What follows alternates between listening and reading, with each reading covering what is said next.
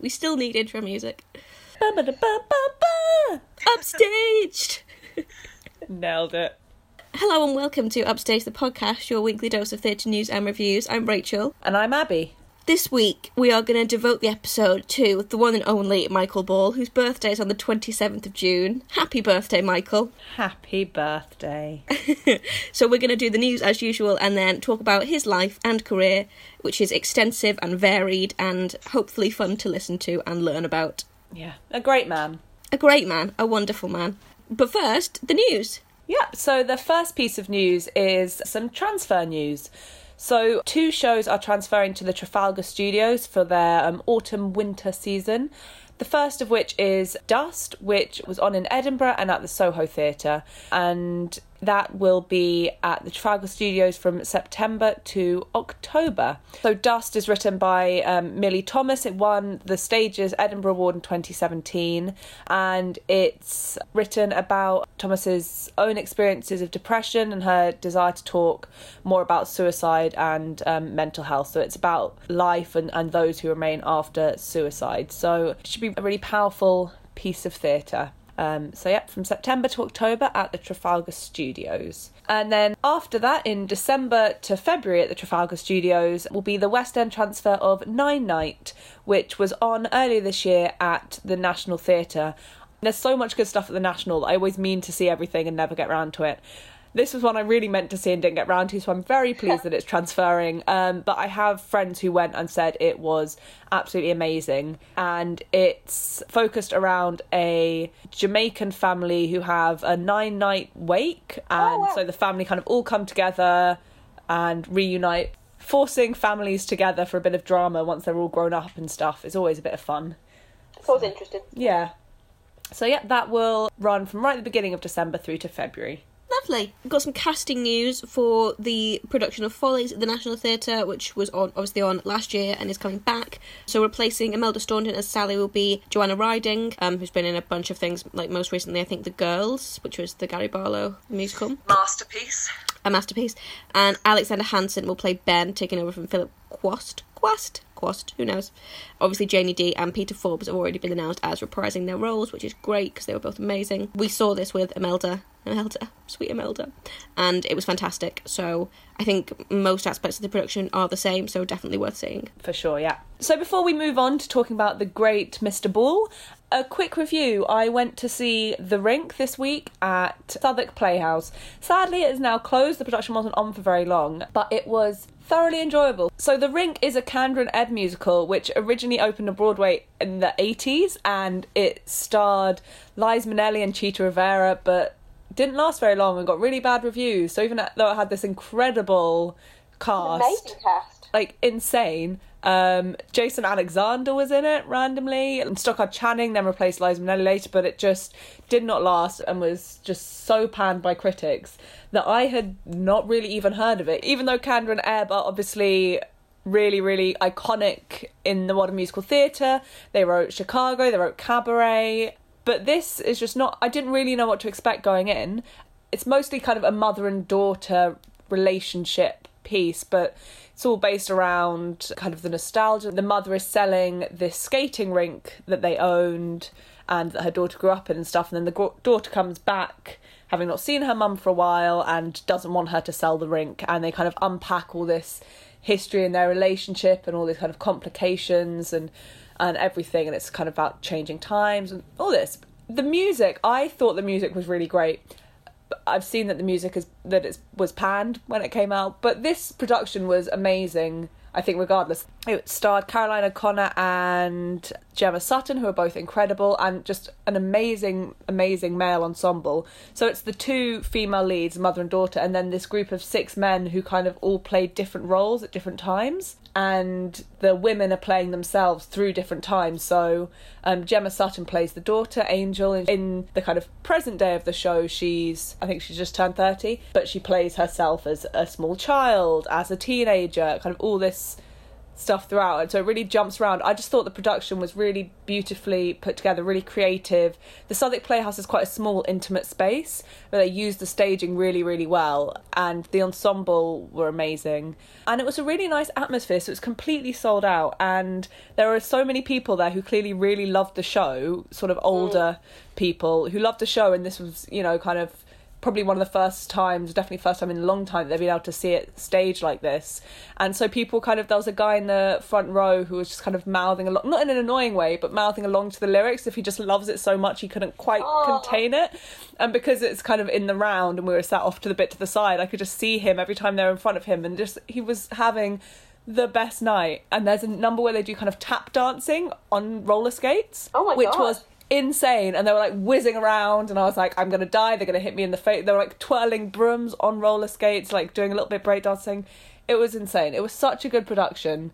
So I would say that maybe it's it's hard to kind of say go listen to the rink because it's really hard. The, the cast rec- original cast recording is on YouTube but it's not on Spotify. There are some video clips of Liza Minnelli and Chita Rivera on YouTube. Liza Minnelli did win a Tony Award for her role in this in the 80s. But there's just not that much out there about the show because it's it was pretty much forgotten. So I think it kind of made me think that this is why we should have more revivals of things Yes. because it was just I didn't know this show at all. I didn't know what to expect going in. I didn't expect it to be so emotional. There's moments where it's just like a really kind of deep emotional kind of family Yeah. exposition. I just I wasn't expecting it. I kind of was like they're just gonna be on roller skates skating around. It'll be a bit shallow and whatever. But no, it was over. yeah, exactly. I mean, really hope no one was. We were very much in the danger zone. Um, but yeah, I just think there's so much out there that, for what you know, for whatever reason, maybe the production wasn't great when it first opened. I, I did see in some reviews that they really, really reworked it for this new new production and gave it a bit more nuance and stuff. But I just think there's so much out there that probably deserves more of an audience than it ever got. And yet, you know, we're just doing more jukebox musicals and more movie musicals and i just Yep. let's do more revivals because the rink was really good and i want to get to know other kind of lesser known older shows please Yes, I'm completely with you. so More yeah. revivals. Yes sadly that has now closed but yeah it's just made me think that I, I I think that was the first time I've been to Southwark Playhouse, and I need to go see more things in little places. And it's always cheaper as well, and the productions are so good. So That was the first thing you saw at the Playhouse. Did you not? Did you, did you, did you miss Tanya Burr's confidence? Sadly, sadly, I did. Despite the excellent Oh. reviews, um, oh no. I, you know, I'm sure she's the next great actress of our age. I'm sure she's the next Liza. She, I mean, for sure. Next Imelda, she's next all of them. She's the next Michael Ball. Seamless transition into Michael Ball. Michael Ball. So yes, today we have an extremely extended Ball bulletin for you because we're going to talk through Michael Ball's entire life. So Michael Ashley Ball. OBE. OBE was born in Bromsgrove in 1962. He seems to have had a perfectly nice family life growing up. Um, he went to a lot of musicals with his dad as a youth. Um, he went to a Royal Shakespeare Company production of King Lear, which impressed him so much that he joined a youth theatre at the age of 14. And that led to him studying drama at the Guildford School of Acting, which he really liked, apparently. He did a bit of busking on Saturdays in Guildford Town, and he graduated from Guildford in 1984. So after he graduated, he quite rapidly started getting parts in things. His first part was in Godspell at the Aberystwyth Art Centre. Which um, I haven't actually, I don't know that much about Godspell, but I know that it's a Jesus, thing. innit? Jesus, you know, Jesus and magic, and probably. I, I mean, I don't know. I really don't know. We'll cover this in our musical history episode. This is why we need more revivals. We need to have the chance to go see Godspell. Exactly. I also really want to see Pippin randomly. I just feel like that would be fun. So after Godspell, his first breakout part was in The Pirates of Penzance at the Manchester Opera House, and he was selected from about 600 open applicants, which is good. I mean, very impressive. Impressive. Obviously, extremely impressive. Very sad thing about his role in The Pirates of Penzance. His grandmother had been like uh, one of his biggest supporters, um, and was really, really proud of everything that he was achieving. But she died a week before his debut in The Pirates of Penzance. Which is so sad. Career born from tragedy. Yeah, she would have been so proud of him. She would. So he got this role in Pirates of Penzance when he was just 23, if my maths is right. Hmm So this was in 1985, which is very impressive. And then, kind of off the back of that, later that year, he was cast in Les Mis, L- a little known show named Les Mis. Yeah. just a small, just joined the original London cast of this. You know, who knows what it is, Les Mis. So yeah, He was Marius in the original. he was Marius, the original Marius, at just 23 years old, which is pretty impressive. Sadly, though, he, he caught glandular fever and had to take quite a lot of time to recover off of that. And then, what I didn't know at all before we started kind of looking into the great man for this episode is that this kind of early part of his career was really marred by me- mental illness. So he suffered from fatigue during Les Mis and began to get on-stage panic attacks and overwhelming anxiety and feelings of depression, and that led him to leave Les Mis, which I just had no idea about. And I feel like I mean, this is one, one when it's one of those stereotypes that you look at Michael Ball and you would just never imagine um, that he would have kind of suffered from these conditions, but it's really, really common in performing arts, and I think it's just starting to be talked about now a little bit about um, feelings of anxiety, and that you don't really have time if you are going through something that there's not much in the way of support systems really in in performing arts or any recovery time or anything you know once Yeah, absolutely. once you're getting anxiety and panic attacks and stuff, that, that it's not an environment where you can kind of take a step back so much. Yep. Um, unless you leave. So he did end up leaving um, Les Mis. We'd just like to say that he did come back and do the 25th anniversary production at the O2. Of course, of course, Rachel's favourite, just favourite thing in the world, I think. It's been a while since it was mentioned. It's good to bring it It back. has. It has, to be fair. I, I mean, like, Les has been brought up. Um, so he came back and did. Um, well, I think he did the 10th anniversary actually as Marius, if I remember correctly. Um, and then for the 25th anniversary, they brought the entire original cast back at the end to sing uh, "One Day More," and he was just so much better than Nick Jonas. I just oh blew him out of the water. Well, look, everyone has their strengths, you know. So maybe that's not Nick Jonas's strength, but No, I, I, I said it before, I'll say it again. I don't think Nick Jonas was bad, I just think he was worse than the rest of the cast. Yeah, but could Michael Ball pull off Camp Rock? No. I mean, actually, Michael Ball could pull off anything. Could Let's anything he wanted to do. let's be honest. I was going to say he could play a woman, but he did. He did. Spoilers. His next big role in the West End was Raoul in Phantom of the Opera. So Cameron Mackintosh cast him. Basically, considering his anxiety, he kind of thought that the role of Raoul wouldn't be kind of too much pressure. I still have never seen Phantom of the Opera, Me neither. but I'm sure he was great.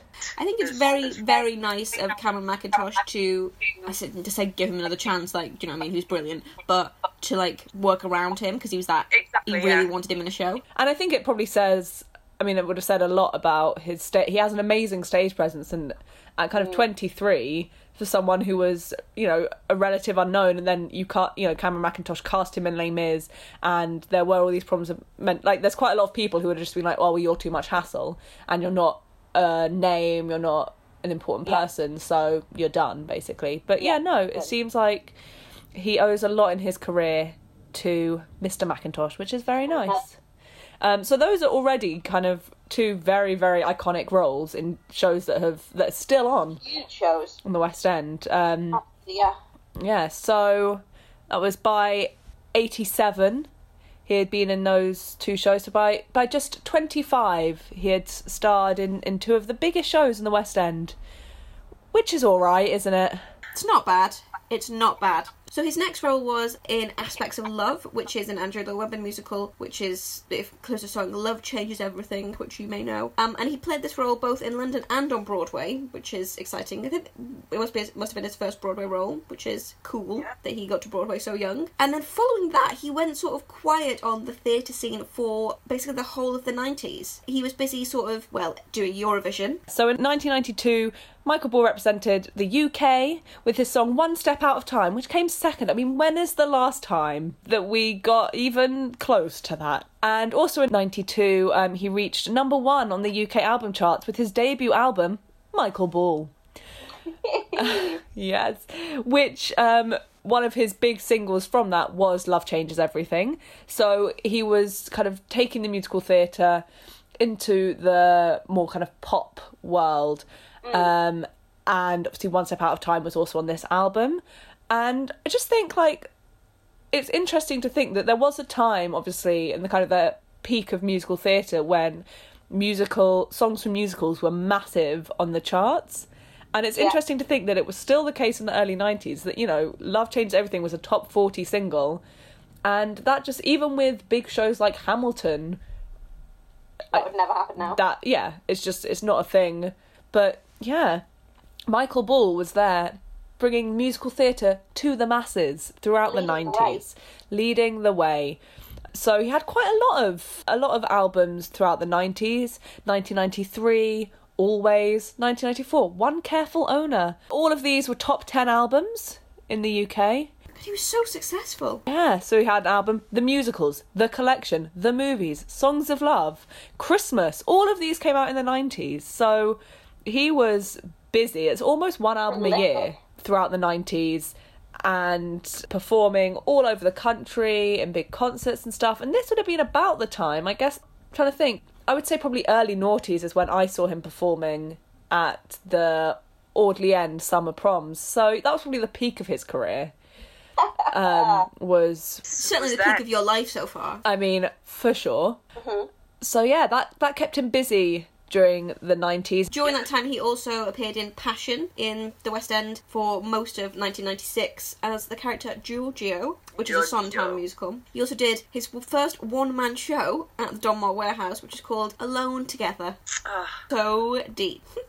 so deep. Then in 2002, he had what is sort of widely regarded as his comeback role to the West End, West End, West End, when he starred as Caractacus Potts in Chitty Chitty Bang Bang from sort of early 2002 to summer 2003. And from then on, he's been, you know, as many albums as he's he's released, he's had West End roles throughout the 2000s. He's been in a lot of things. Yep. So he did The Women in White again, London and Broadway. He was in New York City Opera production of Patience in 2005, which was the Gilbert and Sullivan show.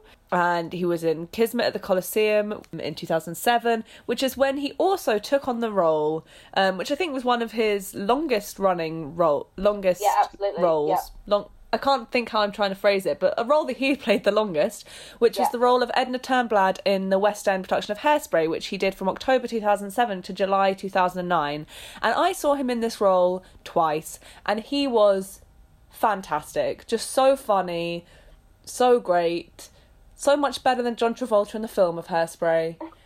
um, just was clearly enjoying himself so much, like that he clearly stayed in that role for that length of time because it was fun. Well, yeah, then he also followed that up with the UK tour, which ran throughout 2010 into 2011. So he clearly loved that role. having a great time. I mean, Edna would be an amazing role to play. You know, so over the top, so fun.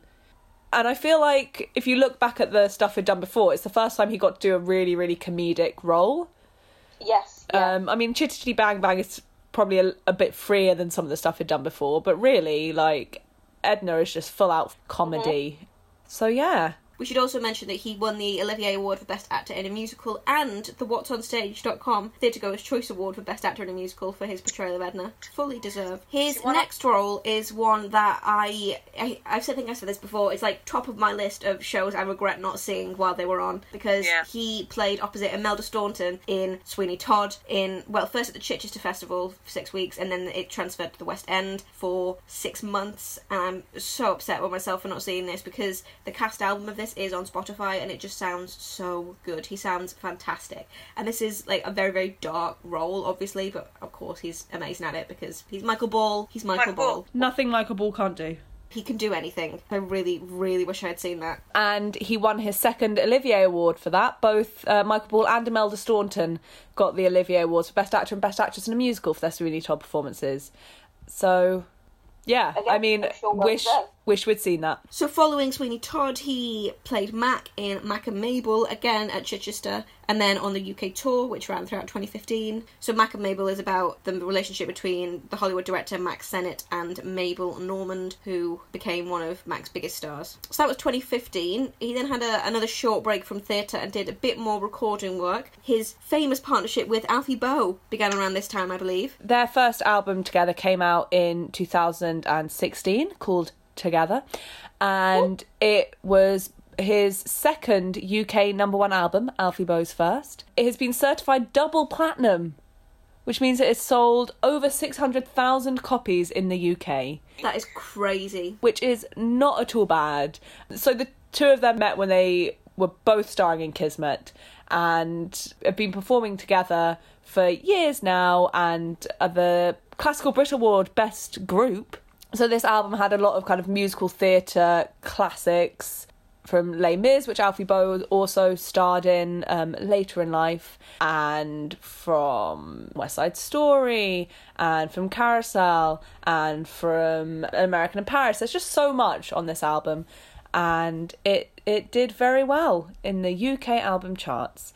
Ball and Boe then released not one but two albums in 2017, Together Again, which again went to number one in the UK pop album charts, and Solo and Apart, a collection of songs from their past, which didn't chart, but I think, you know, they were going for gold with the Together Again album, and they did indeed get gold certified. So, you know, they're just smashing it.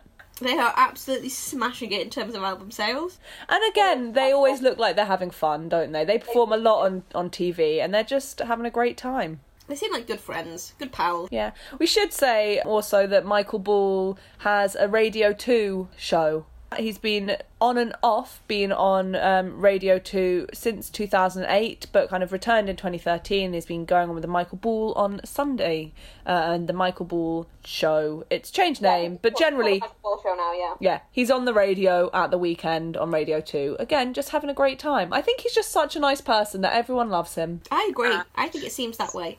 Obviously, his most recent role was Chess at the London Coliseum this spring, and he was fantastic it. Uh, he was fantastic. We reviewed uh, that in a previous episode if you'd like to go back and listen. We did. Yeah. I feel like we've whizzed through. We've whizzed through, do we want to briefly talk about his television career? I mean, yeah. He had his own TV series, which was called Michael Ball in 1993 and in 1994, and then a Christmas special in 1995, followed by a three part series in 1998 called Ball in the Hall. Amazing! So good. He has presented a million things. He's presented the National Lottery, he's presented Children in Need, he guest presented This Morning for a short period, he co judged on Soap Star Superstar, which I'm sure you loved. I loved that show, and that show is why I love Richard Fleeshman. He also had, in 2010, another of his own shows, a daytime series for ITV called The Michael Ball Show, which ran for 30 episodes. People are just desperate to give him screen time. I understand why. Fully understand why. He's appeared at the proms. He has done so many concerts. You could lose track of how many places he's appeared. He's co hosted the Olivier Awards. He should do that again. I think so too. He does a lot of charity work. backs an app called Giving Tales, which aids UNICEF. He has been awarded an honorary Doctorate of Arts from the Plymouth University, which well deserved. What we should do is put together a Michael Ball playlist. Yes, obviously we must do that. Okay, so after you finish listening to this, go listen to our Michael Ball playlist on Spotify, just to bathe in those vocals. That's the the, sm- the smooth tone. Sweet baritone vocals. Mm. and maybe just look at a picture of his dimples. As you listen, just to get the full picture. You know, joking aside about how I- obviously I'm not joking when I say that Michael Ball's fantastic, but I think what he did for musical theatre in the kind of bridging the gap between the performance and the kind of this public persona, he really, you know, I think there's very few people who've managed to bring musical theatre to the masses in the same way that he has. And he's just makes it seem really accessible for everyone and I think that's really really great because other greats of theatre can sometimes be a, a little bit more kind of niche and there's people like you know people have heard of Elaine Paige and Melda Staunton and stuff but I don't think they ever and maybe it's because he's a white man that's very possible but I don't think they like quite managed to break the the pop charts in the same way and to really and I think the 90s was kind of he came around at the, the peak of the West End and sort of Andrew Lloyd Webber being really great and Cameron Mackintosh putting on really great shows. So I think it all worked at the right time for him. But um I think that's very commendable and it was a good thing for for the West End and theatre generally I think that was a beautiful summing up of the impact that Michael Ball has had on the world. Thank you. Happy birthday, Michael. Hope you have a great day. I really hope he does. The sun will be shining. It Heat will. wave for Michael Ball's birthday. It's the Michael Ball heat wave. I'm doing a 10k on his birthday. I'm running it for you, Michael. Oh, you are, aren't you? Yep, it's gonna be Can you, so um, warm. Can you put a picture of Michael Ball on your t-shirt? Oh my god, I should, shouldn't I? I mean, I should. Maybe I'll do that. a few days. So that was your ball bulletin for this week. I hope you enjoyed it. Any other business? I've just been watching Queer Eye, haven't I? Let's face it. Fair. All anyone's been doing. I went to see Taylor Swift last night and it was fantastic. It was probably one of the best concerts I've ever been to. Her support acts were both great, so she had Charli XCX and Camila Cabello. It was like over two hours. It was so good. It was just so good. The staging was amazing. The lighting was great. Got given these free wristbands, which you know, like they light up, and it was just that was so cool to watch as it went dark. And then she brought Niall Horan out from One Direction to do a little song, which was fun. Did you lose your shit at that? I moment? would have lost my shit if it was Harry Styles. I never I mean, particularly liked the Niall. whole room would have lost their shit if it was Harry Styles. Yes, they would. It, um, no, it was Niall, but it was still good. He sang great. He sang good, Good for him. and Taylor Good sounded very good. Niall. And it was just a really, really good evening. I had a whale of a time. So next week we will be reviewing The King and I, which we're this week, and continuing our musical decades journey with the 1950s. So a lot of big, big shows like The King and I in that decade. So it, Should be good. Very excited. Very excited to see the King and I. I think Kelli O'Hara is going to Yeah. be fantastic. Same. Yay! Yay! Okay, see you then. Well, ish. See, you, Yes. You'll hear us then. Yeah. Bye. Bye.